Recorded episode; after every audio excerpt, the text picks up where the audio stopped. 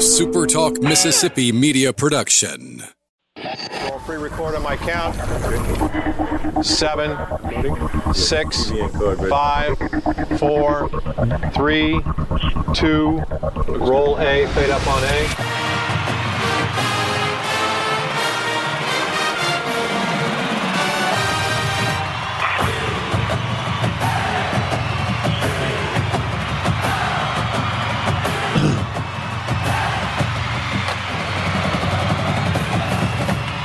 Southern Miss to the top. To the top. You're tuned in to the Eagle Hour. Good Thursday afternoon to you. Rainy day here in South Mississippi. Bob Getty with you from the First Bank Studio in Hattiesburg this afternoon, where it is overcast and heavily raining. We hope uh, wherever you're at, uh, you're warm and dry and happy. And we're glad you're tuned in this afternoon. Opening segment sponsored by Dickey's Barbecue Pit. We love some Dickey's Barbecue. You can too. You can enjoy it seven days a week right here in Hattiesburg next to the Turtle Creek Mall. Justin and the gang do a fabulous job. You can enjoy it in the dining room. You can drive through and pick it up. They'll even deliver it to your house. It's always fresh, it's always delicious, and they're always available to help you cater any occasion that you may have, large or small. The next time you're in the in the need for catering, be sure that you remember Dickey's Barbecue. All right, we've got a full show today. Heath Hinton from Big Gold Nation is going to be on the show in a bit. Kelly Sander as well. But right now, uh, a lot of baseball news to kick off the show today. So I uh, I brought a longtime observer of uh, baseball, Southern Miss baseball, uh, back on the show. A good friend of mine, Al Holder, and Al. Uh, the Conference USA picks come out today. The Golden Eagles picked to win the uh, the brand new Conference USA Western Division. Florida Atlantic uh, picked to win the East. I don't think either one of those are very big surprises. Four kids off the Southern Miss team uh, picked on the preseason team, and I, I kind of wanted to get your thoughts about these kids. And I want to start uh, with the kid who will come back as a senior. He is the preseason pitcher of the year. He's from Fayetteville, Arkansas, and that's the big, tall, strappy Walker Powell. You've watched him play every year. Your thoughts about Walker Powell, and, and what do you think he'll bring to the team this year? Well, certainly a lot of experience. Uh, he's, uh, as you know, he's a real big kid, tall kid, and so he's intimidating on the mound. And uh, every time I've watched him, and he's had a lot of success, uh, I've, I've thought that uh, when he controlled the uh, strike zone, uh, because he's not an overpowering pitcher, but when he controlled the strike zone with movement on the ball, he was just really, really, really good. Yeah, uh, Coach Berry. What Coach Berry says about him all the time is he's just so steady. He's just so yeah. dependable. He's not flashy. You sometimes even kind of overlook him a little bit, but what he does is he just gets outs. Yeah, exactly right. Yep, that's and that's why he's uh, been a starter for the last three years.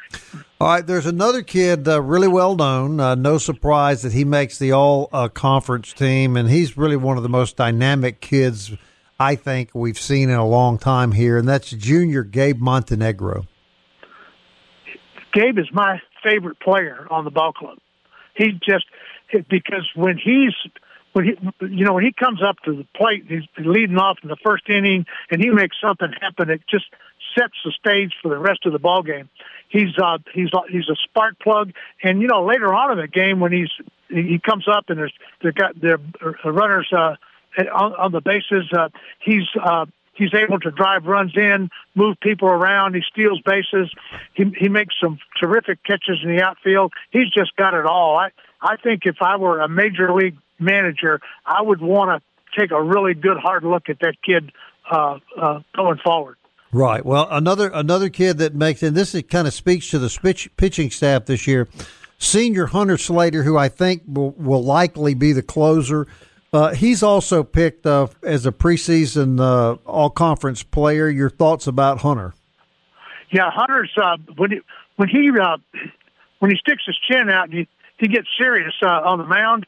he, he's pretty dangerous, and I've, I've watched him pitch for years and years, and really like the kid. He's a real competitor, and I think that's as a right-handed closer coming out of the out of the bullpen. I think he's going to be a real valuable asset to the ball club. We've also got uh, about four left-handed pitchers: uh, Oaks, Tweedy, uh, Chandler Best, and uh, and uh, Drew Boyd. And I'm hoping one of them can uh, maybe you know be like the eighth inning guy, mm-hmm. uh, kind of a setup, uh, you know, to bring in Stanley late in, in, as a right-hander. I think that would that would uh, bode well for the ball club. Yeah, I agree. And go, going back real briefly to Walker Powell, another asset with Walker is generally speaking, he he gets you to the seventh inning. I mean, exactly. he, he rarely comes out uh, before. The, all right, the third pitcher that made the preseason uh, team, and this is a kid with a whole lot of upside. I know he's battled some injuries, and he's a youngster. But just how good do you think Gabe Shepard can be if if he can stay healthy, Al?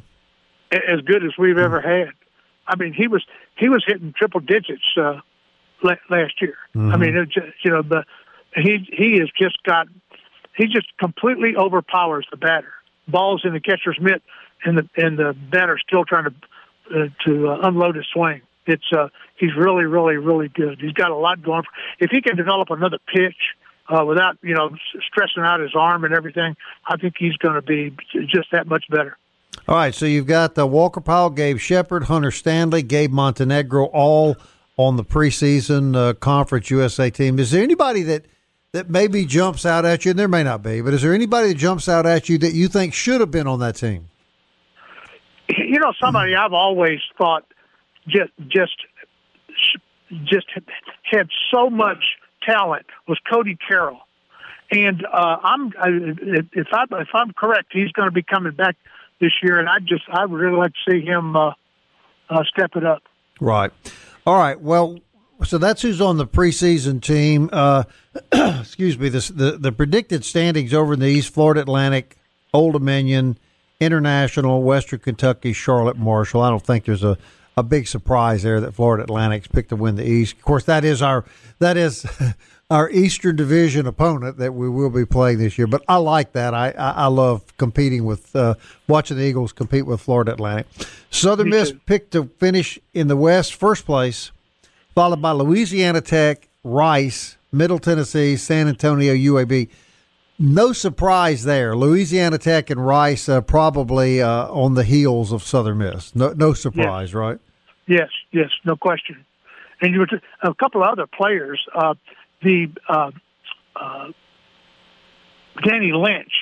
Uh, it, somebody, you know, he just looks a lot slimmer this year, right. and I believe he's going to have a, he's going to step it up and have a great year this year. Right. Yeah, I, I completely agree, and and of course, uh, you know, we got got a lot of newcomers coming in too, so it's, it's pretty exciting, and I know that everybody's excited. So I want to I want to take you back in the last couple of minutes we've got. I know you've been a long time supporter of the baseball program and uh, one of the first people to buy, you know, the, the chairback seats and that sort of thing when they expanded the stadium. You told me before we went on the air that the Southern Miss hadn't always gotten the love that, that it gets now, you know, consistently picked as a top 30 team, uh, you know, consistently picked to win uh, Conference USA when when did we get to the level we're at? What was the defining moment in your view that put Southern Miss baseball where it's at today? I think the run to the uh, World Series uh, in Corky's last year. Corky had some really good teams, and then he had some that just didn't live up to expectations. But that run to the World Series, uh, it was like everything clicked and, and went in and, and got into place uh, I don't know if you remember, but in the first game over there at the World Series, uh, you know, we almost beat Texas, who ended up winning the whole thing. Right. And uh, so it's uh, uh, it's. I think that's kind of the spark that that started all of it. Uh, Corky, uh, to me, kind of put everything in place, and uh, Scott has just ta- taken that and and advanced it on uh, even further. Scott, Berry's done a great job recruiting. Uh, spends a lot of time around. Uh, around the Hattiesburg area, you know, with a couple hundred miles, hundred miles of Hattiesburg. There's just so much talent down there, and uh, he, he's just done a terrific job with that. I've been really impressed with Scott. And, and you do believe that the trip to the World Series and then the consistent play in postseason ha- has led to the type caliber players that we have now? Because people say this may be the most talented, deepest Southern Miss baseball team yet. I remember uh, going back, uh, and I, I don't even remember how long ago it was, but at least a decade ago. And I was sitting in the stands, and we were hosting the conference tournament, and it was one of the teams from Florida, and their son was playing uh, for you know baseball uh, for that team, and uh, it's one of the Florida teams, and. uh he he when he stepped on the the field there, he just he he told his mom and dad. He said, "I think I've died and gone to heaven." that that's what they thought of our facilities, our club, our baseball field, and uh, the respect that we had even a decade ago.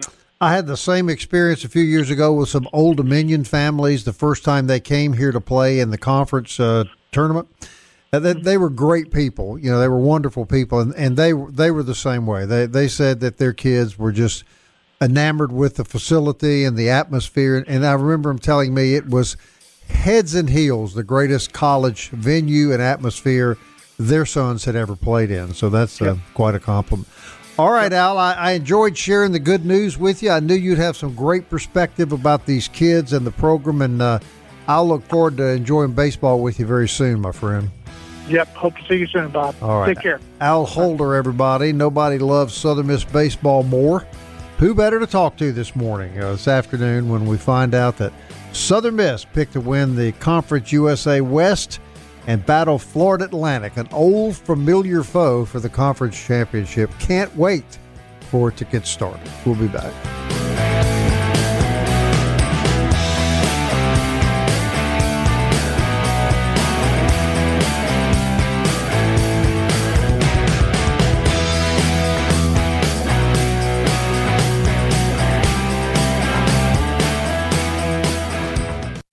You're tuned in to the Eagle Hour. The Eagle Hour. Southern Miss to the top. Second segment of the show today, sponsored by Campus Bookmart, campusbookmart.net. Great place to buy Southern Miss apparel, school books, stuff for your car, stuff for your house. Miss Kathleen is so nice and uh, told us here recently that you can even call Campus Bookmart – Get her on the phone. Tell her what you're looking for. She'll go find it for you. Talk it over with you over the phone. And uh, if it's what you want, she will mail it to your house. I just don't know how you get any better customer service than that. I want to thank Al Holder for joining us, giving us his input into all the Conference USA baseball news. Kelly Center coming up later. But right now, I, I asked Heath Hinton from Big Gold Nation to make a return appearance this week. He graciously did because this news sort of, sort of pops out today. Uh, Heath, and, and here's the first thing I would ask you. Uh, you know, the, the the league is is picking Southern Miss to win the West, FAU to win, Florida Atlantic to win the East, Louisiana Tech and Rice second and third in the West, Old Dominion and Florida International in the East. I find that hard to argue with in any respect, and I think in the fact of the matter is, those that any of those six teams could beat any of the other on a given day. Is that fair to say? Oh, absolutely, absolutely. This is a very good baseball division, and like I said before, uh, the whole thing about Conference USA is these teams. They just got. Uh, there's no teams that are going to take a back seat because everybody's coming back. I, I think this is going to be the best baseball you've ever seen in the NCAAs this year as as a whole. Mm-hmm. And because of that, anybody can be beat on any given day because I think a lot of teams are going to be able to hit. They're going to be able to field. You're not going to have players that are coming in that don't really know what's going on. Everybody has uh everybody is coming in with experience. Mm-hmm. You're not going to have kids that are stepping up as really a lot of kids that are going to step up as true freshmen to play. You're just not going to have that. So yeah, I agree with you. I think it's going to be an instance where anybody can beat anybody, and we're going to have the best baseball we've seen the NCAA's maybe ever. And you know, Heath, that may be that may not be just this year because with the way the major leagues have cut back on minor league operations now, whether they add them back it remains to be seen. But you know, if they stay like they are now and they don't add back all these uh, levels of, of, of minor league baseball, you may see more kids staying around for their senior year in college baseball. Yeah, and and another thing, uh, I believe it was this year they didn't have as many rounds in the draft either. Right. So when you don't have as many rounds, you don't maybe don't have as many teams. Uh, yeah, uh, you're going to see a lot more kids stick around that would probably leave after, you know, a couple of years if you know if they got drafted and decided I'm gonna go ahead and take my chances, and they're drafted in the back in the day when they were drafted in the 18th, 19th round. Mm-hmm. Now they're not going to probably not mm-hmm. going to have that many rounds and not going to have that many opportunities to play. So a lot more kids are going to stick around. If there's a dark horse in the league, a team not picked to finish first in the West or the East, but a team with the with the talent and the ability to upset a Southern Miss and a Florida Atlantic, who would that team be, Heath? I think we were talking about it earlier, Bob. I think Rice. Yeah, maybe. Yeah. I think Rice is a team that you know they got better as the season went along last year. Um, you know, it's hard to come in. Uh, they're it's hard to come in and follow Wayne Graham, but he's had to come in and he's built a team. I think Rice is one of those teams that two years ago in the conference when they had the tournament got better and better. I think with everybody coming back, experience, I think Rice is one of those teams you better watch out for because look, there's just no there's just no questioning it. The uh, they're the way baseball's played at Rice has been so good for so long. They have such a deep tradition that you just can't count them out. Right. And, let us not forget that uh, last year it took some some late inning dramatics. Uh, well, year before last, because we didn't have a tournament last year, but in the last tournament, tournament's what I'm trying to say late inning dramatics from Big Matt Wallner, who, who poles a home run to uh, walk off the game. Uh, Rice was very close to beating Southern Miss early in the tournament two years ago. Yeah, and Matt hits one that I still don't think uh, come down yet, or if it has, it came down on top of the Beau Rivage you get it so far. Right, right. Um, that was a shot, man. Everybody remembers that.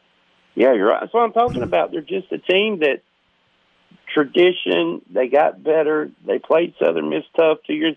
And we got to go on what happened two years ago because it's such a short season last year. Yeah, it doesn't really mean so, anything. No.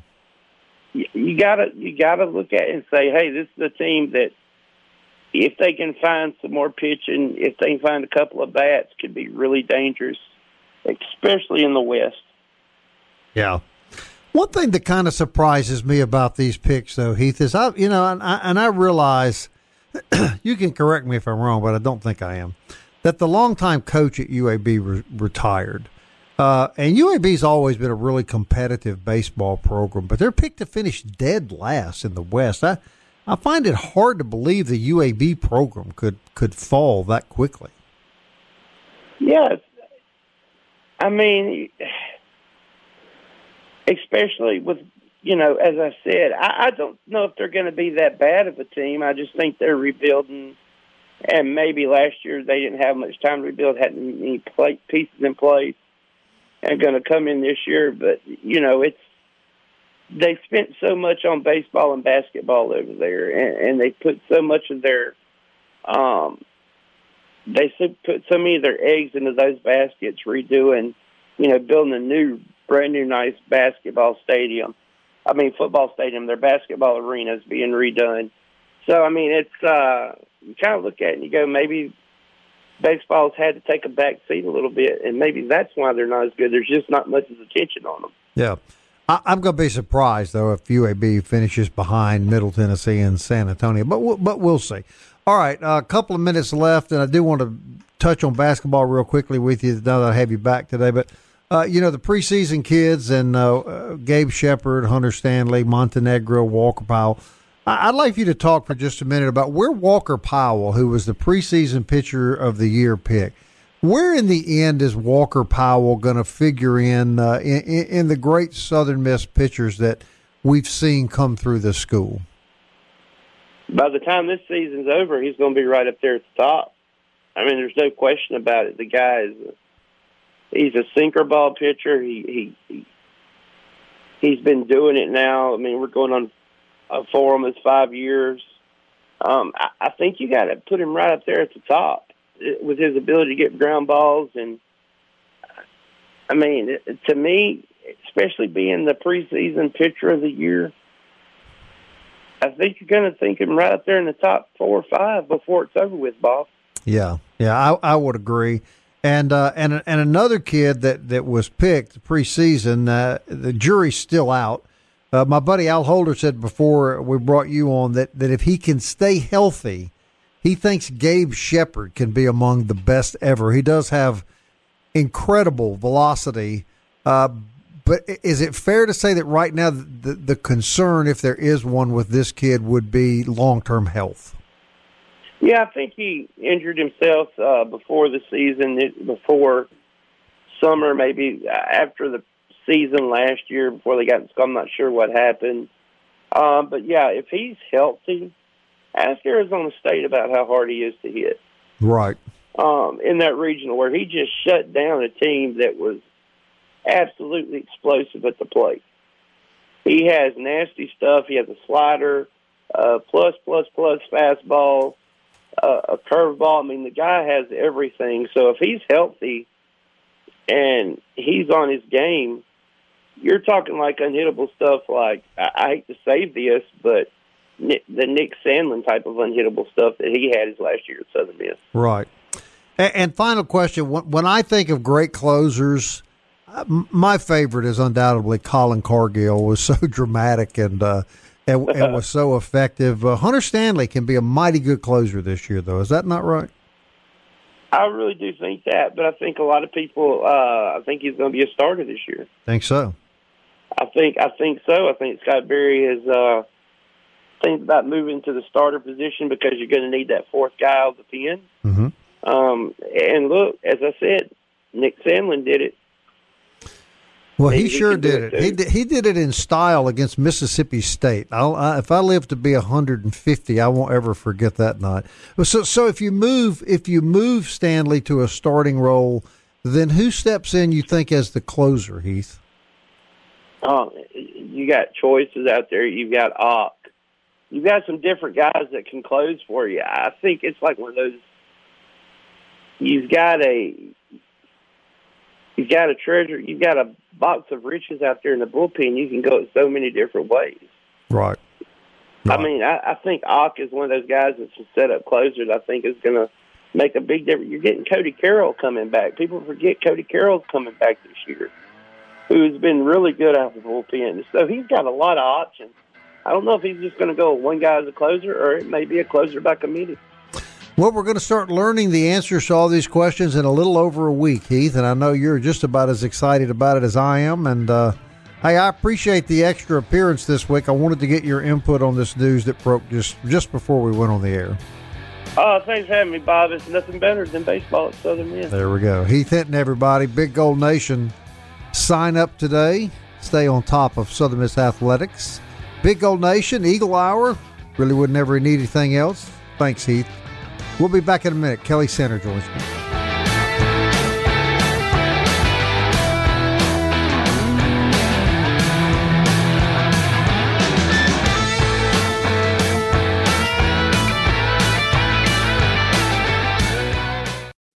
Southern Miss to the top. To the top. You're tuned in to the Eagle Hour. Third segment of the Eagle Hour, sponsored every day by Fourth Street Bar and Grill. I'm sure they had a great lunch there today, and I can tell you that tomorrow they'll have the best catfish that you'll eat anywhere. And being a Delta boy, I'm pretty much an expert on catfish, and uh, it's about as good as you'll find at Fourth Street Bar and Grill each and every Friday, just eight dollars and ninety five cents catfish and all the trimmings, and uh, that kicks you off for a great weekend just in the shadow of the rock with our buddies uh, and the guys at Fourth Street Bar and Grill. Kelly Sander joins me now. He's he's pretty knowledgeable about food himself, and uh, Kelly, I'm sure that uh, you would attest to the good food at Fourth Street Bar and Grill. Yeah, and and I don't think Bob that you're gonna that you're really gonna have any of your outdoor plans uh, ruined. Uh, I mean, I don't think you're going to have any of your outdoor plans. You know, I don't think you're going to go outside anywhere right. this weekend. By the way, this weather forecast looks so. A trip to Fourth Street might be in the offing for you because you know the, the women's softball team scheduled to have a tournament this weekend, and and if they're able to get it in, I mean, cold and and wet, and it just it wouldn't be necessarily the best of conditions to be watching um, softball in. Now the men, of course, are entertaining North Texas on on Friday and this afternoon, and thank goodness that those those games are indoors. But I know that uh, that Coach Berry and the baseball team are glad that they've got another week to go before the demons of Northwestern State come in here because this this weekend will not be ideal uh, weather-wise to be doing anything outdoors. So a trip to Fourth Street might be might right. be kind of fun. Well, of course, every year baseball, you you've got to have those four or five games that are so bitterly cold that you have to defrost when you get back home at night, and uh, could could very well be pretty soon, Kelly, based on what we're seeing here today. Well, you just again be thankful it's not this weekend because because remember if if you're a fan that doesn't like the cold and so on, they're going to play these games because remember we talked about the new turf going in, right? And Coach Berry was talking about how efficient that that turf is going to be able to drain. So there's going to be very few rainouts right. this year. So if you're a baseball fan and and you know you're kind of praying for a rainout if the if the weather's bad, so you're not going to miss a game. Well, they're going to play probably. Suck it so, up, Buttercup. Is that what you're yeah, saying? Th- that's right. Or you're going to miss the games. So yeah, but a, but a week from tomorrow, the yeah. countdown is on. A week Pretty from tomorrow, exciting. the Eagles will hit the diamond against the Demons. Do you guys allow this this rainy, nasty weather inside the gates out there at Canebrake, Kelly, or is it does it have to stop at the gates? No, it's it's part of our it's part of our uh, covenants, you know, and and we pay extra. Not know. to have bad weather out there. Correct. I understand. Correct. Well, you know, I, I, don't really know how you guys live up there. I, I just hear bits and pieces from you from time to time, and, uh, and and the people who happen to fall behind on their on their dues, so to speak, it does rain on their houses occasionally. I see. But it must be a computer program or something. That uh, uh, well, if if there is one like that, I'm sure it's out at Canebrake. I'm sure. There's, yeah. I'm sure. There's no question. All right. Well, now, Kelly, one thing that we know is going to be played is basketball. And, uh, you know, we had a long conversation earlier this week. Uh, you, you were with me uh, yesterday, I guess, with the basketball right. coach. And uh, what, a, what a fantastic guy. I mean, he's just got to give the guy a chance. But, you know, in a, in a lot of ways, their backs are really up against the wall starting tomorrow, aren't they? Yeah, North Texas comes in here, and, and when you look at the now again, we talked about how this six game stretch against you know Louisiana Tech and against Rice and now against North Texas, some brutal you know competition in the West. But after this, now the schedule softens a little bit as they go to the East and take on the FU schools, you know FIU and FAU. And when you look at the standings, FIU is at is at the is at the bottom uh, of the East. Uh, now the Eagles are going to have to, I think, go you know go to one of those schools, but FAU isn't much better. Okay, so I say all that um, to say when you look at the at the West standings, the Eagles are only a game behind UTEP. All right, in in wins in the Western Division. So, um, but now they're three games behind uh, behind UTSA, and the Roadrunners have that tiebreaker. So if the Eagles happen to get swept this weekend at home against North Texas, which North Texas is favored, even though they're on the road. Um, but if they get swept against North Texas, it's going to be nearly impossible for them to get into the tournament. You know, with the tiebreakers and things that are going to take place. So they've got to at least split, and then and then get on a roll. You know, the remaining four games in order to make the, the Conference USA tournament. So big, big series. If according to Jay Ladner, one of their goals was to make the conference tournament. Okay, so in order for them to do that, again, they're going to have to at least split with North Texas this weekend. And if they can get one of those games, Bob, we've always talked about how confidence breeds competence. You know, because the schedule is going to get a little bit easier with the two the two uh, Florida schools, and then if they can, you know, maybe get on a roll and you know UTEP stub its toe a little bit and and UTSA maybe come back to the field. But again, they're going to have to overtake UTSA in the standings because the Roadrunners have the tiebreaker with Southern Miss. Right. So it's still an uphill climb, but it's doable if they at least split with North Texas. Right. So this by far is the biggest series so far this year. They've got to win at least one of the two, I would think. Also, I want to point out the ladies will be back in action. Joye Lee-McNelis and her girls, and uh, they'll be at North Texas. So you know they're doing pretty well. They're they've been playing well as of late. You, you hope that this week that they lost because of the COVID situation doesn't stump the momentum. But uh, right now, uh, Joye Lee's got her girls playing pretty pretty strong. And and just when you get rolling again, here comes another bout of COVID, so right. you can't develop any consistency. That's been what's pulling people's hair out. Right. You know, it's just when you get on a roll, man, boom, you get like you say, you get halted in your tracks and you have to start all over again. It's just been extremely frustrating and it wouldn't surprise me if there are record retirements with basketball coaches this no, year. You couldn't blame them. no, you sure can't. It's very, very tough to, to have to deal with. So. I want to ask you about this, Kelly. We we spent the first half of the show talking about all the USM pick to win the West and Conference USA baseball and what have you.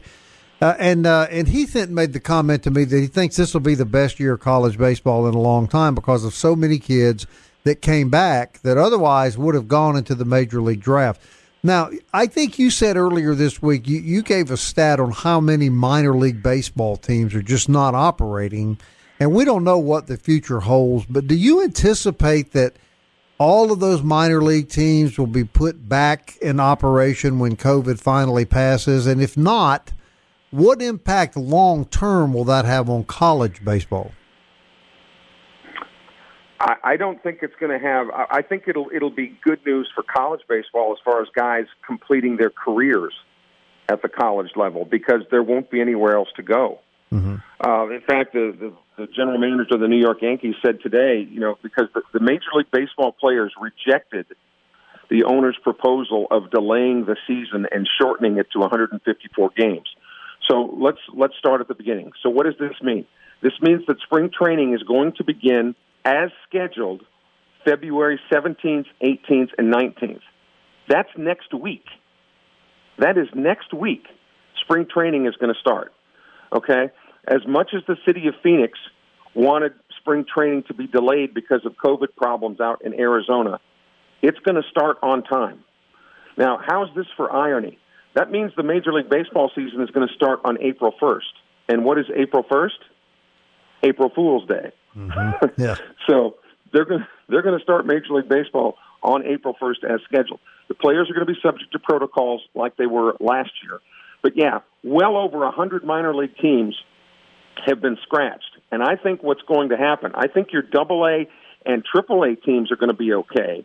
But these rookie league teams, these high A and low A teams and that have been spread out all over the place, I think for the time being and for the near future, they're going to go the way of the Buffalo. I don't think they're coming back. And I think when Major League finds out, the major, major leagues find out how much money that they're going to be able to save by not bringing them back, I think that's going to be good news for college baseball as far as guys finishing their careers at the college level. It will be bad news for college baseball players because there won't be as many rounds in the Major League Baseball draft as evidenced by this past year. Prior to this past year, the amateur draft was 40 rounds. This past year, it was just five. Right. So if you thought you had to be a good baseball player before, how about going forward? So that's going to make that college degree even more valuable. Right. Look, it, there's nothing wrong with having the dream of playing major league ball, but guys, get that degree and be ready to get a, a real job because the the job of playing Major League Baseball has just gotten one heck of a lot tougher. And it's not like it was easy to begin with. I mean, how many Correct. how many kids that are drafted after their junior year? I, I don't know the percentage, but I'm going to say it's a very, very, very small percentage that ever play on a major league baseball team. And what makes it even more difficult in the United States compared to say football or basketball is that there's not the competition from the Dominican and Hispanic and Latino players.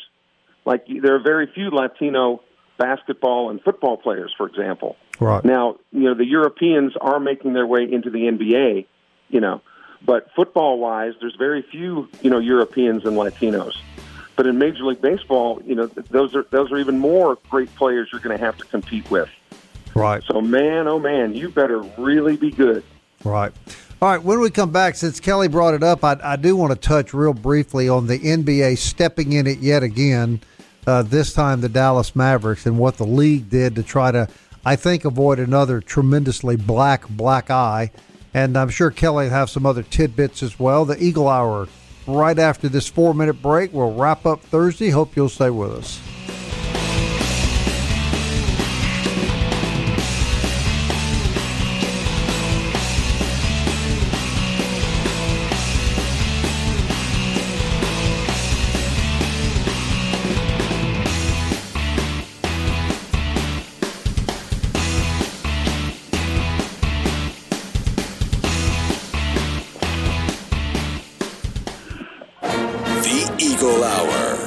Southern Miss to the top. Welcome back. Glad you're with us. Thanks for tuning in this rainy afternoon here in South Mississippi. This segment sponsored by D1 Training and DBAT on Highway or Hardy Street, rather, not Highway 98, Hardy Street in Hattiesburg. It is a state of the art facility.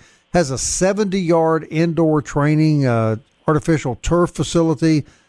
Just the latest of all the equipment. Expert trainers uh, D-BAT helps kids and adults with baseball and softball. D1 training will help you get ready for any sport that you're planning to tackle or just help you get in the best shape of your life. Check out their website.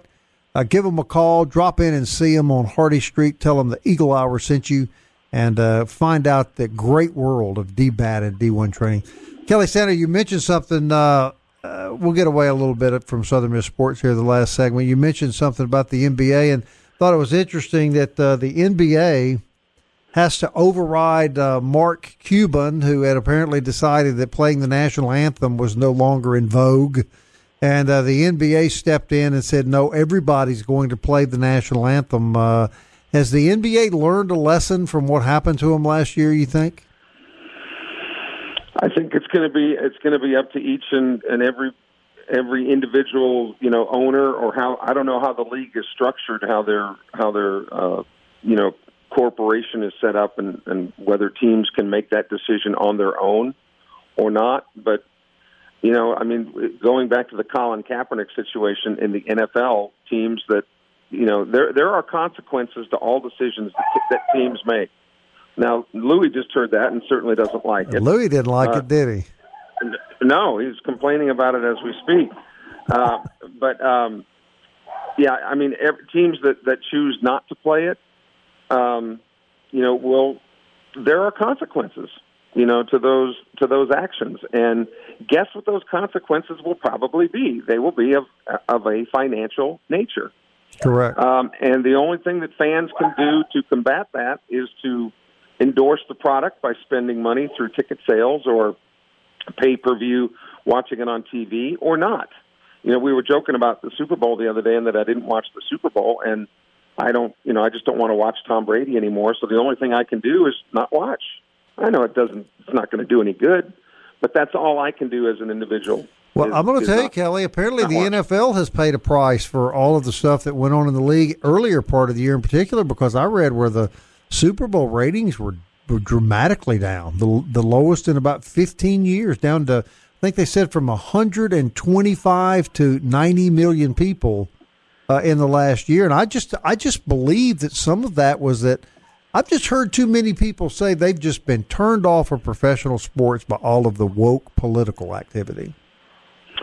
And again, there's there's going to be a price there, and and I, I you might disagree with me, Bob, but I do think a lot of it, not not a lot of it, but I do think there is an element that people are just tired of Tom Brady.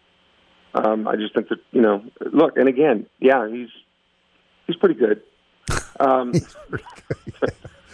he's pretty good. I'm I'm not going to say the the other G word, but I'm I just people are tired of it. You know, they just want want to see something else. You know, um, but but yeah, I mean, so they're going to have to they're going to have and and and we found what's interesting is all the latest data suggests that when it comes to viewership with younger people, this really blew us away. The only sport that is gaining viewers with these woke millennials was was which one? Do you remember? NASCAR, wasn't it? NASCAR. Who would have thought that? Yeah. Can you? and you know, Michael Jordan has a NASCAR team this year. Yeah. Pitbull the the hip hop rapper. He's got a team in NASCAR this year. So the younger kids apparently are are being turned on to which, NASCAR, which surprises you because NASCAR is anything but woke, Kelly.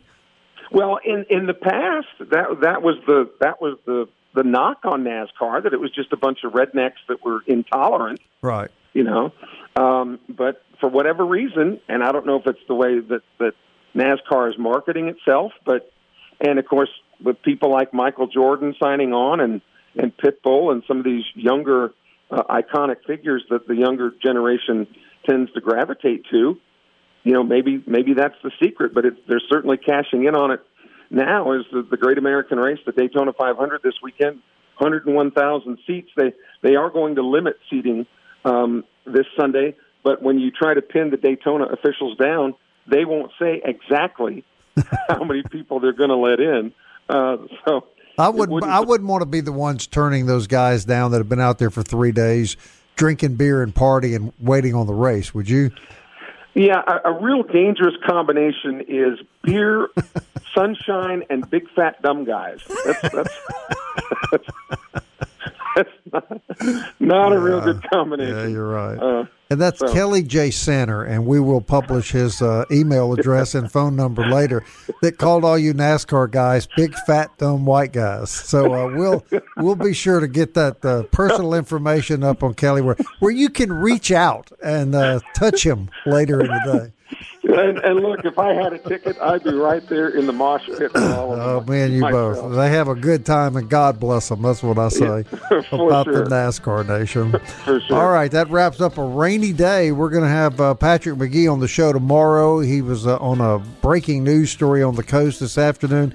Kelly will rejoin me, and I think Luke will be back tomorrow. So we're looking forward to the show. Yeah, and I hope I hope they get softball in this weekend, Bob. I really do. Absolutely, know, something to do outside. I heard the girls from North Dakota are out sunbathing as we speak, Kelly. So they're they're not affected in any way. By, yeah, S- SPF forty five. I understand. Southern Miss to the top. I want to fly like an eagle to the sea.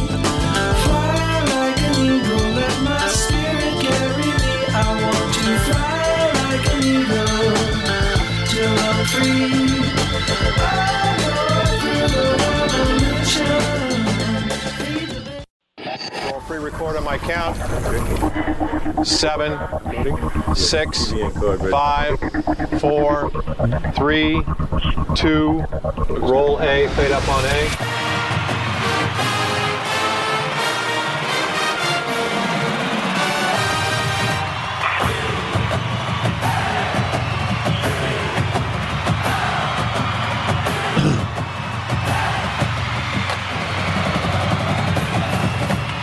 Southern Miss to the top. To the top. You're tuned in to the Eagle Hour. Good Thursday afternoon to you. Rainy day here in South Mississippi. Bob Getty with you from the First Bank Studio in Hattiesburg this afternoon, where it is overcast and heavily raining. We hope uh, wherever you're at, uh, you're warm and dry and happy.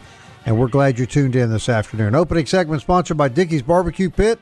We love some Dickey's barbecue. You can too. You can enjoy it seven days a week right here in Hattiesburg next to the Turtle Creek Mall. Justin and the gang do a fabulous job. You can enjoy it in the dining room. You can drive through and pick it up. They'll even deliver it to your house.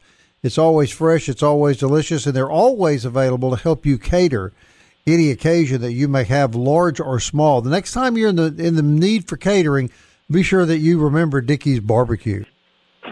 All right, we've got a full show today. Heath Hinton from Big Gold Nation is going to be on the show in a bit. Kelly Sander as well. But right now, uh, a lot of baseball news to kick off the show today. So I uh, I brought a longtime observer of uh, baseball, Southern Miss baseball, uh, back on the show. A good friend of mine, Al Holder, and Al. Uh, the Conference USA picks come out today. The Golden Eagles picked to win the uh, the brand new Conference USA Western Division. Florida Atlantic uh, picked to win the East. I don't think either one of those are very big surprises. Four kids off the Southern Miss team uh, picked on the preseason team, and I, I kind of wanted to get your thoughts about these kids. And I want to start uh, with the kid who will come back as a senior. He is the preseason pitcher of the year. He's from Fayetteville, Arkansas, and that's the big, tall, strappy Walker Powell. You've watched him play every year. Your thoughts about Walker Powell, and, and what do you think he'll bring to the team this year? Well, certainly a lot of experience. Uh, he's, uh, as you know, he's a real big kid, tall kid, and so he's intimidating on the mound. And uh, every time I've watched him, and he's had a lot of success, uh, I've, I've thought that uh, when he controlled the uh, strike zone, uh, because he's not an overpowering pitcher, but when he controlled the strike zone with movement on the ball, he was just really, really, really good. Yeah, uh, Coach Berry. What Coach Berry says about him all the time is he's just so steady. He's just so yeah. dependable. He's not flashy. You sometimes even kind of overlook him a little bit, but what he does is he just gets outs. Yeah, exactly right. Yep, that's and that's why he's uh, been a starter for the last three years.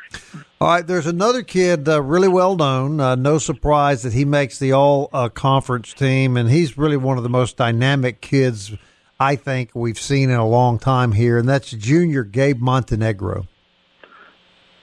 Gabe is my favorite player on the ball club. He just because when he's when he you know when he comes up to the plate, he's leading off in the first inning, and he makes something happen. It just sets the stage for the rest of the ball game. He's uh, he's uh, he's a spark plug, and you know later on in the game when he's he comes up and there's they got their runners uh, on, on the bases, uh, he's uh, he's able to drive runs in, move people around. He steals bases.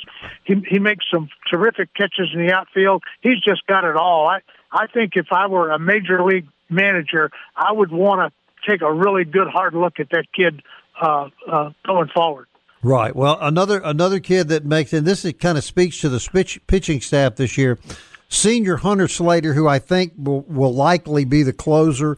Uh, he's also picked uh, as a preseason uh, all conference player. Your thoughts about Hunter?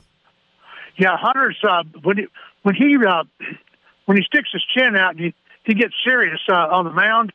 he, he's pretty dangerous, and I've, I've watched him pitch for years and years, and really like the kid. He's a real competitor, and I think that's as a right-handed uh, closer coming out of the uh, uh, out of the bullpen. I think he's going to be a real valuable asset to the ball club. We've also got uh, about four left-handed pitchers: uh, Oaks, Tweedy, uh, Chandler Best, and uh, and uh, Drew Boyd. And I'm hoping one of them can uh, maybe you know be like the eighth inning guy, mm-hmm. uh, kind of a setup, uh, you know, to bring in Stanley late in, in, as a right-hander.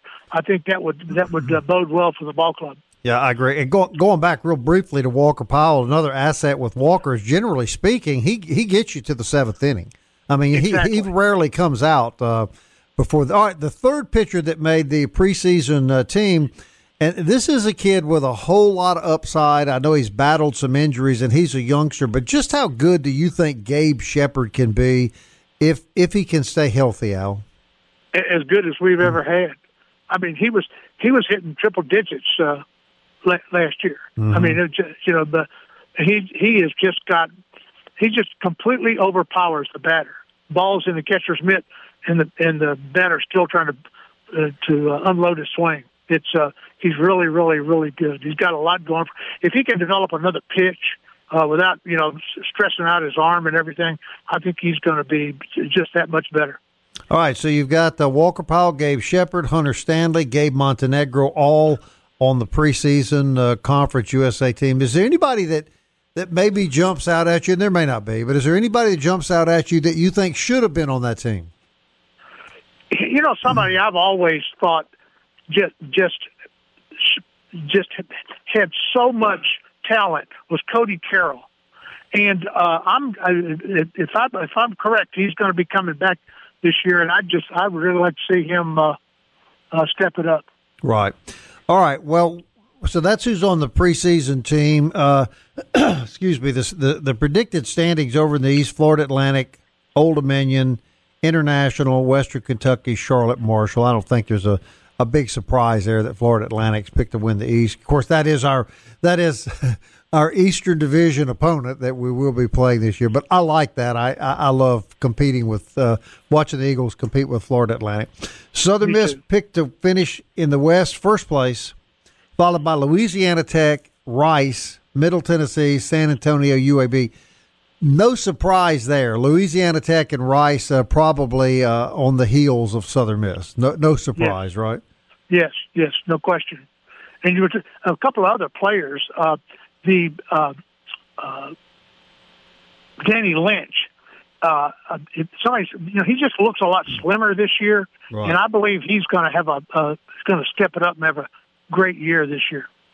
Right. Yeah, I, I completely agree, and and of course, uh, you know, we got, got a lot of newcomers coming in too, so it's, it's pretty exciting, and I know that everybody's excited. So I want to I want to take you back in the last couple of minutes we've got. I know you've been a long time supporter of the baseball program and uh, one of the first people to buy, you know, the, the chairback seats and that sort of thing when they expanded the stadium. You told me before we went on the air that the Southern Miss hadn't always gotten the love that, that it gets now, you know, consistently picked as a top 30 team, uh, you know, consistently picked to win uh, Conference USA. When when did we get to the level we're at? What was the defining moment in your view that put Southern Miss baseball where it's at today? I think the run to the uh, World Series uh, in Corky's last year, Corky had some really good teams, and then he had some that just didn't live up to expectations. But that run to the World Series, uh, it was like everything clicked and, and went in and, and got into place. Uh, I don't know if you remember, but in the first game over there in the World Series, uh, you know, we almost beat Texas, who ended up winning the whole thing. Right. And uh, so it's uh, uh, it's. I think that's kind of the spark that that started all of it. Uh, Corky, uh, to me, kind of put everything in place, and uh, Scott has just ta- taken that and and advanced it on uh, even further. Scott Berry's done a great job recruiting. Uh, spends a lot of time around. Uh, around the Hattiesburg area, you know, with a couple hundred miles, hundred miles of Hattiesburg. There's just so much talent down there and uh, he, he's just done a terrific job with that. I've been really impressed with Scott. And, and you do believe that the trip to the World Series and then the consistent play in postseason ha- has led to the type caliber players that we have now? Because people say this may be the most talented, deepest Southern Miss baseball team yet. I remember uh, going back, uh, and I, I don't even remember how long ago it was, but at least a decade ago. And I was sitting in the stands, and we were hosting the conference tournament, and it was one of the teams from Florida, and their son was playing uh, for you know baseball uh, for that team, and uh, it's one of the Florida teams, and. uh he he when he stepped on the the field there, he just he he told his mom and dad. He said, "I think I've died and gone to heaven." That that's what they thought of our facilities, our club, our baseball field, and uh, the respect that we had even a decade ago. I had the same experience a few years ago with some Old Dominion families. The first time they came here to play in the conference uh, tournament, uh, they, they were great people. You know, they were wonderful people, and, and they they were the same way. They they said that their kids were just enamored with the facility and the atmosphere. And I remember them telling me it was heads and heels the greatest college venue and atmosphere their sons had ever played in. So that's uh, yep. quite a compliment. All right, Al, I, I, enjoyed sharing the good news with you. I knew you'd have some great perspective about these kids and the program, and uh, I'll look forward to enjoying baseball with you very soon, my friend. Yep. Hope to see you soon, Bob. All right. Take care. Al Holder, everybody. Nobody loves Southern Miss baseball more. Who better to talk to this morning, uh, this afternoon, when we find out that – Southern Miss picked to win the Conference USA West and battle Florida Atlantic, an old familiar foe for the conference championship. Can't wait for it to get started. We'll be back.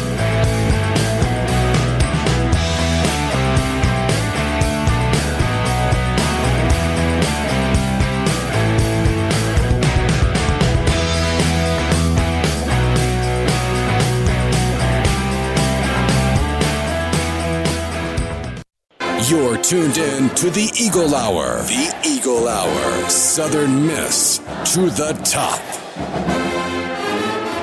Second segment of the show today, sponsored by Campus Bookmart, campusbookmart.net.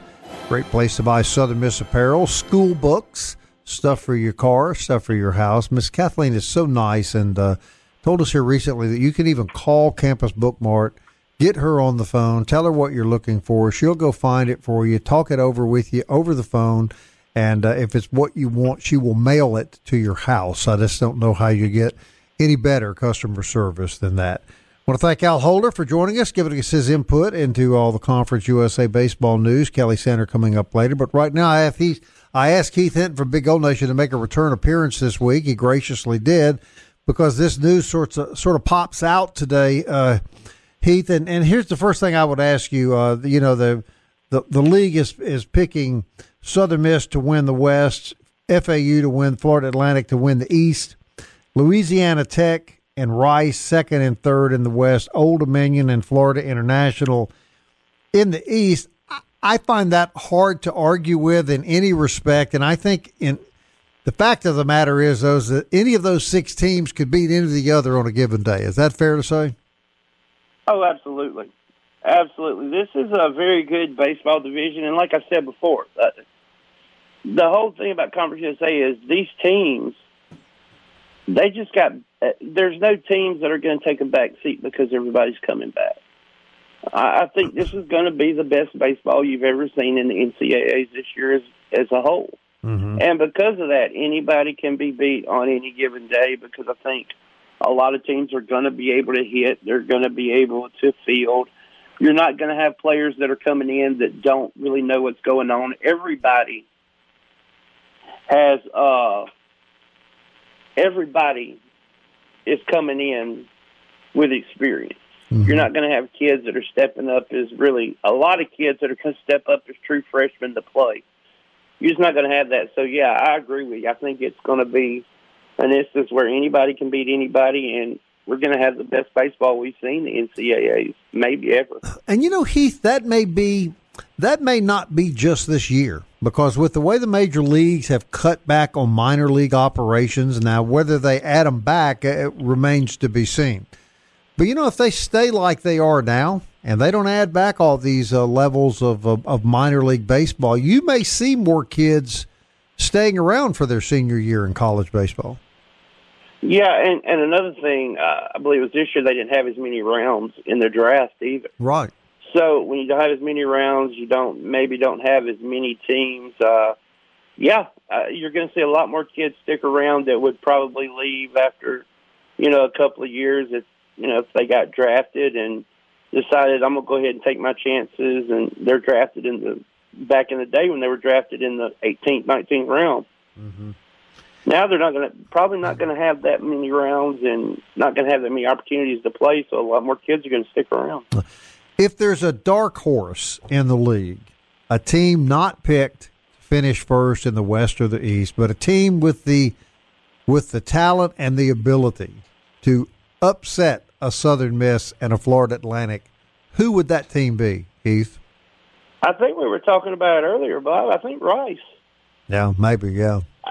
I think Rice is a team that you know they got better as the season went along last year. Um, you know, it's hard to come in. uh, They're it's hard to come in and follow Wayne Graham, but he's had to come in and he's built a team. I think Rice is one of those teams that two years ago in the conference when they had the tournament got better and better.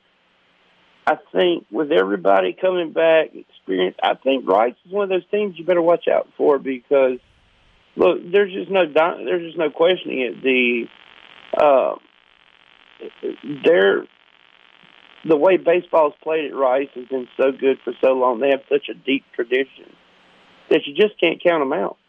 Right.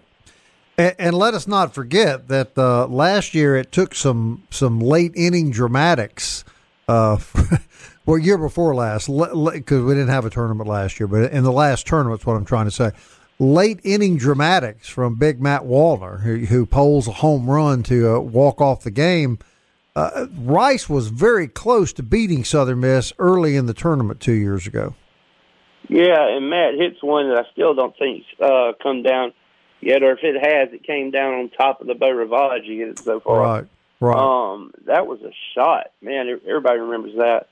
Yeah, you're right. That's what I'm talking about. They're just a team that tradition. They got better. They played Southern Miss tough two years, and we got to go on what happened two years ago because it's such a short season last year. Yeah, it doesn't really mean So- anything. No. you, you gotta you gotta look at it and say, hey, this is a team that if they can find some more pitching, if they can find a couple of bats, could be really dangerous, especially in the West. Yeah. One thing that kind of surprises me about these picks, though, Heath, is I, you know, and I, and I realize you can correct me if I'm wrong, but I don't think I am.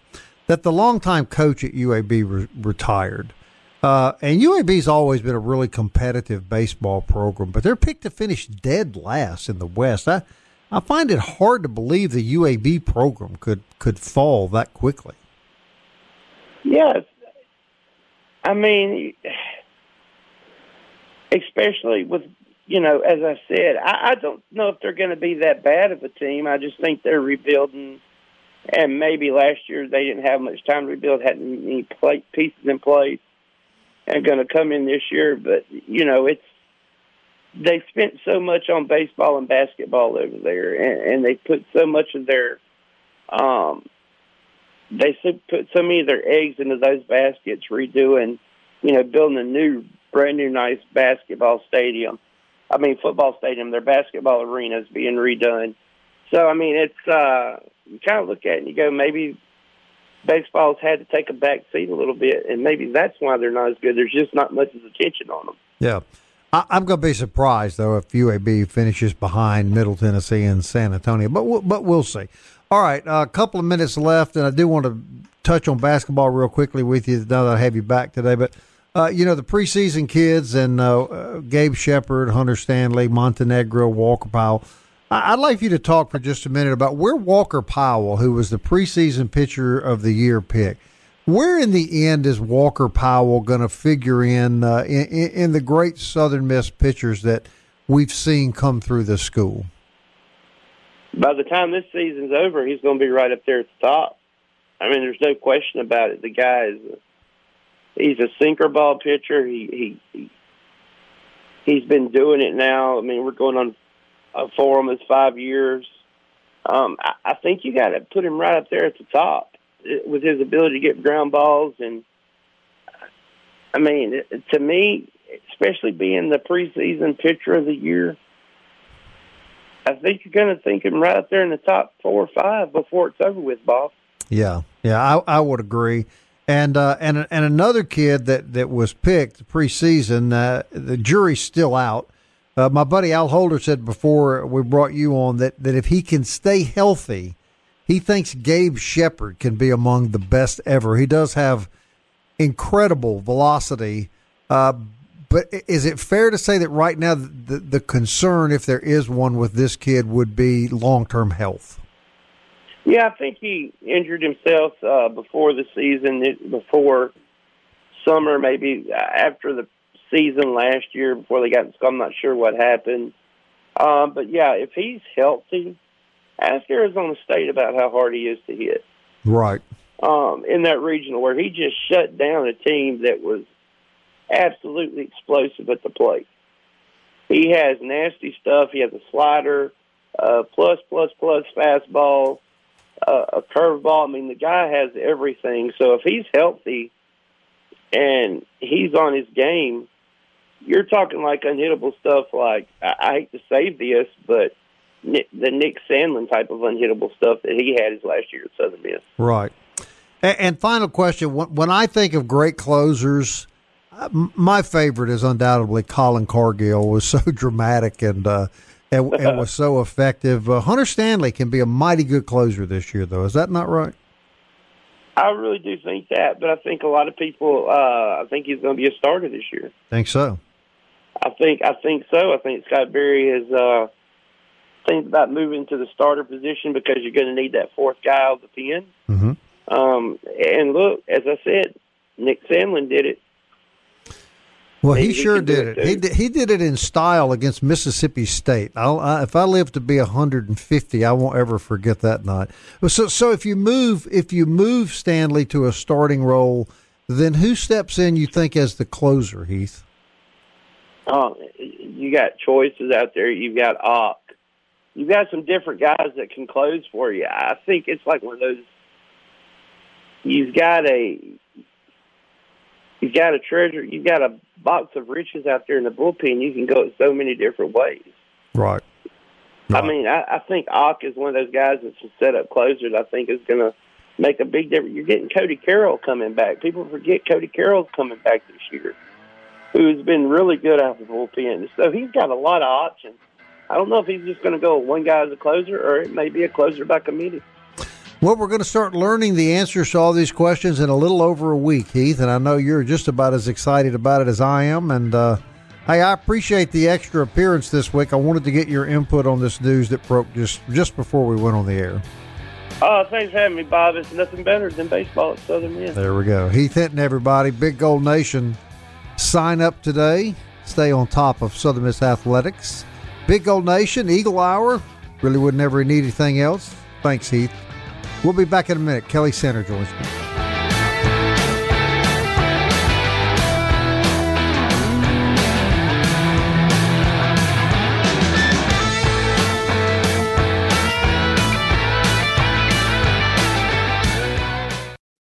Southern Miss to the top. To the top. You're tuned in to the Eagle Hour. Third segment of the Eagle Hour, sponsored every day by Fourth Street Bar and Grill. I'm sure they had a great lunch there today, and I can tell you that tomorrow they'll have the best catfish that you'll eat anywhere. And being a Delta boy, I'm pretty much an expert on catfish, and uh, it's about as good as you'll find at Fourth Street Bar and Grill each and every Friday, just eight dollars and ninety five cents. Catfish and all the trimmings, and uh, that kicks you off for a great weekend, just in the shadow of the rock with our buddies uh, and the guys at Fourth Street Bar and Grill. Kelly Sander joins me now. He's he's pretty knowledgeable about food himself, and uh, Kelly, I'm sure that uh, you would attest to the good food at Fourth Street Bar and Grill. Yeah, and and I don't think Bob that you're gonna that you're really gonna have any of your outdoor plans uh, ruined. Uh, I mean, I don't think you're gonna have any of your outdoor plans. You know, I don't think you're gonna go outside anywhere Right. this weekend. By the way, this weather forecast looks so. A trip to Fourth Street might be in the offing for you because you know the, the women's softball team's scheduled to have a tournament this weekend, and and if they're able to get it in, I mean, cold and and wet, and it just it wouldn't be necessarily the best of conditions to be watching um, softball in. Now the men, of course, are entertaining North Texas on on Friday and this afternoon, and thank goodness that those those games are indoors. But I know that uh, that Coach Berry and the baseball team are glad that they've got another week to go before the demons of Northwestern State come in here because this this weekend will not be ideal uh, weather-wise to be doing anything outdoors. So a trip to Fourth Street might be might Right. be kind of fun. Well, of course, every year at baseball, you you've got to have those four or five games that are so bitterly cold that you have to defrost when you get back home at night, and uh, could could very well be pretty soon, Kelly, based on what we're seeing here today. Well, you just again be thankful it's not this weekend because because remember if if you're a fan that doesn't like the cold and so on, they're going to play these games because remember we talked about the new turf going in Right. and Coach Berry was talking about how efficient that that turf is going to be able to drain. So there's going to be very few rainouts Right. this year. So if you're a baseball fan and and you know you're kind of praying for a rainout if the if the weather's bad, so you're not going to miss a game. Well, they're going to play probably. Suck it So- up, Buttercup. Is that what you're yeah, saying? th- that's right. Or you're going to miss the games. So yeah, but a, but a week from tomorrow, the Yeah. countdown is on. A week Pretty from tomorrow, exciting. the Eagles will hit the diamond against the Demons. Do you guys allow this this rainy, nasty weather inside the gates out there at Canebrake, Kelly, or is it does it have to stop at the gates? No, it's it's part of our it's part of our um, covenants, you know, and and we pay extra. Not know. to have bad weather out there.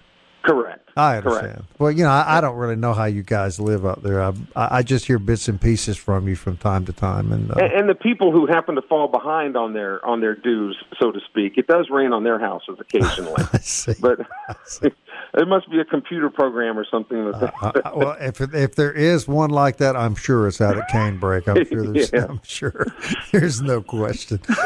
All right. Well, now Kelly, one thing that we know is going to be played is basketball, and uh, you know we had a long conversation earlier this week. Uh, you you were with me uh, yesterday, I guess, with the Right. basketball coach, and uh, what a what a fantastic guy. I mean, he's just got to give the guy a chance, but. You know, in in, a, in a lot of ways, their backs are really up against the wall starting tomorrow, aren't they?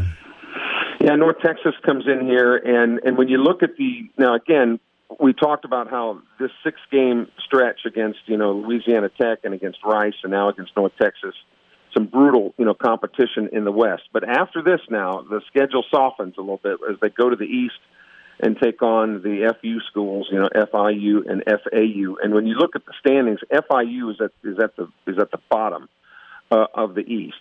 Uh, now the Eagles are going to have to, I think, go you know go to one of those schools, but FAU isn't much better. Okay, so I say all that um, to say when you look at the at the West standings, the Eagles are only a game behind UTEP. All right, in in wins in the Western Division. So, um, but now they're three games behind uh, behind UTSA, and the Roadrunners have that tiebreaker. So if the Eagles happen to get swept this weekend at home against North Texas, which North Texas is favored, even though they're on the road. Um, but if they get swept against North Texas, it's going to be nearly impossible for them to get into the tournament. You know, with the tiebreakers and things that are going to take place. So they've got to at least split, and then and then get on a roll. You know, the remaining four games in order to make the, the Conference USA tournament. So big big series if according to Jay Ladner, one of their goals was to make the conference tournament. Okay, so in order for them to do that, again, they're going to have to at least split with North Texas this weekend. And if they can get one of those games, Bob, we've always talked about how confidence breeds competence. You know, because the schedule is going to get a little bit easier with the two the two uh, Florida schools, and then if they can, you know, maybe get on a roll and you know UTEP stub its toe a little bit and and UTSA maybe come back to the field. But again, they're going to have to overtake UTSA in the standings because the Roadrunners have the tiebreaker with Southern Miss. Right. So it's still an uphill climb, but it's doable if they at least split with North Texas. Right. So this by far is the biggest series so far this year. They've got to win at least one of the two, I would think. Also, I want to point out the ladies will be back in action. Joye Lee-McNelis and her girls, and uh, they'll be at North Texas. So you know they're doing pretty well. They're they've been playing well as of late. You, you hope that this week that they lost because of the COVID situation doesn't stump the momentum. But uh, right now, uh, Joye Lee's got her girls playing pretty pretty strong. And and just when you get rolling again, here comes another bout of COVID, so right. you can't develop any consistency. That's been what's pulling people's hair out. Right. You know, it's just when you get on a roll, man, boom, you get, like you say, you get halted in your tracks and you have to start all over again. It's just been extremely frustrating. And it wouldn't surprise me if there are record retirements with basketball coaches this no, year. You couldn't blame them. no, you sure can't. It's very, very tough to, to have to deal with. So, I want to ask you about this, Kelly. We we spent the first half of the show talking about all the USM picked to win the West in Conference USA baseball and what have you. Uh, and uh, and Heath made the comment to me that he thinks this will be the best year of college baseball in a long time because of so many kids that came back that otherwise would have gone into the major league draft. Now, I think you said earlier this week you, you gave a stat on how many minor league baseball teams are just not operating, and we don't know what the future holds. But do you anticipate that? all of those minor league teams will be put back in operation when COVID finally passes? And if not, what impact long term will that have on college baseball? I, I don't think it's going to have. I think it'll it'll be good news for college baseball as far as guys completing their careers at the college level because there won't be anywhere else to go. Mm-hmm. Uh, in fact, the, the the general manager of the New York Yankees said today, you know, because the, the Major League Baseball players rejected the owner's proposal of delaying the season and shortening it to 154 games. So let's let's start at the beginning. So what does this mean? This means that spring training is going to begin as scheduled February 17th, 18th, and 19th. That's next week. That is next week. Spring training is going to start. Okay? As much as the city of Phoenix wanted spring training to be delayed because of COVID problems out in Arizona, it's going to start on time. Now, how's this for irony? That means the Major League Baseball season is going to start on April 1st. And what is April 1st? April Fool's Day. Mm-hmm. Yeah. so they're going to, they're going to start Major League Baseball on April 1st as scheduled. The players are going to be subject to protocols like they were last year. But yeah, well over 100 minor league teams have been scratched. And I think what's going to happen, I think your double A and triple A teams are going to be okay. But these rookie league teams, these high A and low A teams and that have been spread out all over the place, I think for the time being and for the near future, they're going to go the way of the Buffalo. I don't think they're coming back. And I think when Major League finds out, the major, major leagues find out how much money that they're going to be able to save by not bringing them back – I think that's going to be good news for college baseball as far as guys finishing their careers at the college level. It will be bad news for college baseball players because there won't be as many rounds in the Major League Baseball draft as evidenced by this past year. Prior to this past year, the amateur draft was 40 rounds. This past year, it was just five. Right. So if you thought you had to be a good baseball player before, how about going forward? So that's going to make that college degree even more valuable. Right. Look, it, there's nothing wrong with having the dream of playing major league ball, but guys, get that degree and be ready to get a, a real job because the the job of playing major league baseball has just gotten one heck of a lot tougher. And it's not like it was easy to begin with. I mean, how many Correct. how many kids that are drafted after their junior year. I don't know the percentage, but I'm going to say it's a very, very, very small percentage that ever play on a major league baseball team. And what makes it even more difficult in the United States compared to, say, football or basketball is that there's not the competition from the Dominican and Hispanic and Latino players. Like there are very few Latino basketball and football players, for example. Right. Now, you know, the Europeans are making their way into the NBA, you know, but football wise, there's very few, you know, Europeans and Latinos. But in Major League Baseball, you know, those are those are even more great players you're going to have to compete with. Right. So, man, oh man, you better really be good. Right. All right, when we come back, since Kelly brought it up, I, I do want to touch real briefly on the NBA stepping in it yet again, uh, this time the Dallas Mavericks, and what the league did to try to, I think, avoid another tremendously black, black eye. And I'm sure Kelly will have some other tidbits as well. The Eagle Hour, right after this four minute break, We'll wrap up Thursday. Hope you'll stay with us.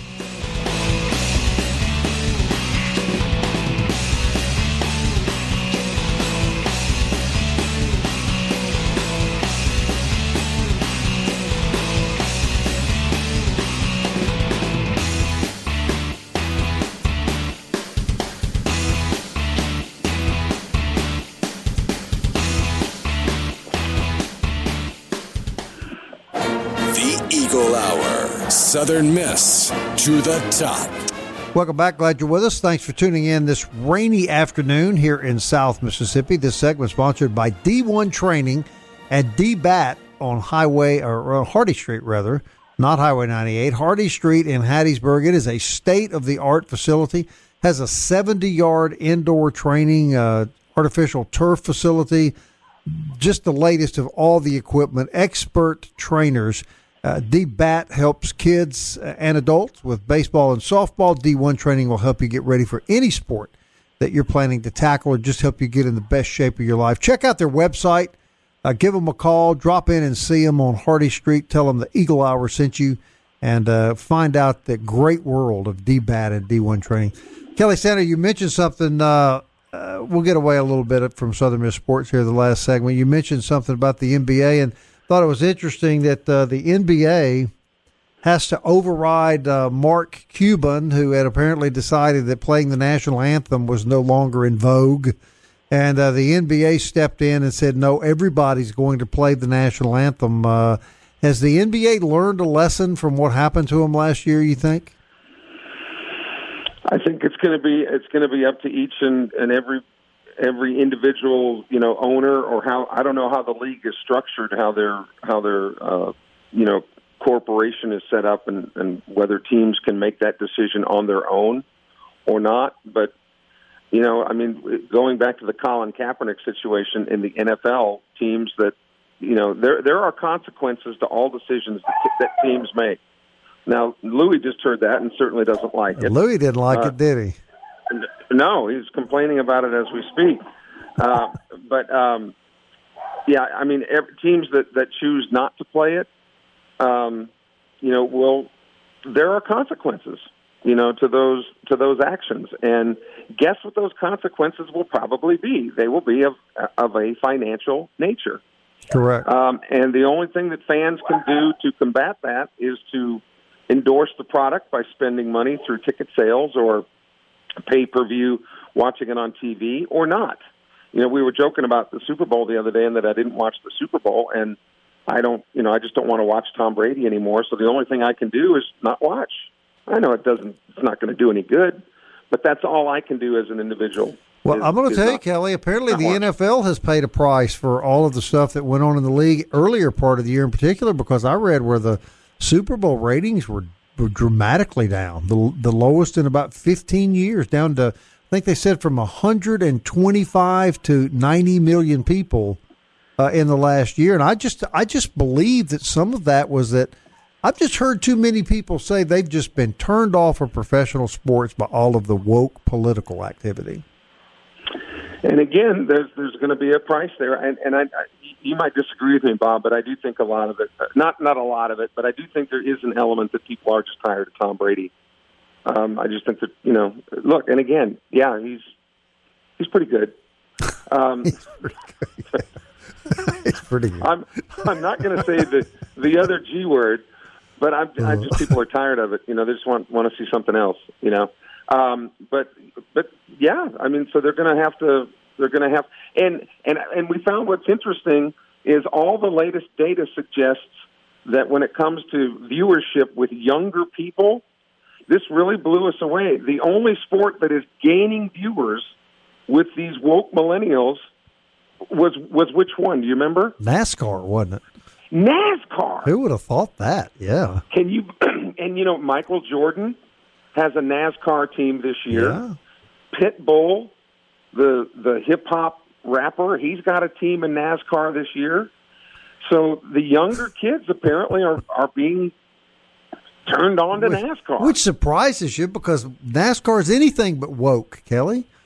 Well, in in the past, that that was the that was the the knock on NASCAR that it was just a bunch of rednecks that were intolerant, Right. you know. Um, but for whatever reason, and I don't know if it's the way that that NASCAR is marketing itself, but and of course with people like Michael Jordan signing on and and Pitbull and some of these younger uh, iconic figures that the younger generation tends to gravitate to, you know, maybe maybe that's the secret, but it's, they're certainly cashing in on it now. Is the, the Great American Race, the Daytona 500 this weekend, 101,000 seats. They they are going to limit seating um, this Sunday, but when you try to pin the Daytona officials down, they won't say exactly how many people they're going to let in. Uh, so I wouldn't. wouldn't- I wouldn't want to be the ones turning those guys down that have been out there for three days, drinking beer and partying and waiting on the race. Would you? Yeah, a, a real dangerous combination is beer, sunshine, and big fat dumb guys. That's that's that's, that's not, not a real good combination. Yeah, you're right. Uh, And that's so- Kelly J. Center, and we will publish his uh, email address and phone number later. That called all you NASCAR guys big fat dumb white guys. So uh, we'll we'll be sure to get that uh, personal information up on Kelly where where you can reach out and uh, touch him later in the day. And, and look, if I had a ticket, I'd be right there in the mosh pit. All Oh man, you myself. both. They have a good time, and God bless them. That's what I say for about sure. the NASCAR nation. For sure. All right, that wraps up a rainy day. We're going to have uh, Patrick McGee on the show tomorrow. He was uh, on a breaking news story on the coast this afternoon. Kelly will rejoin me, and I think Luke will be back tomorrow. So we're looking forward to the show. Yeah, and I hope I hope they get softball in this weekend, Bob. I really do. You know, Absolutely. something to do outside. I heard the girls from North Dakota are out sunbathing as we speak, Kelly. So they're they're not affected in any way by Yeah, S- SPF 45. I understand. uh, Southern Miss. to the top. I wanna fly like an eagle to the sea.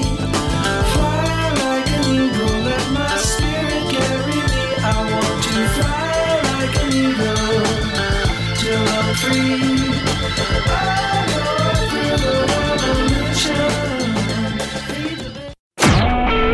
SuperTalk Mississippi media production.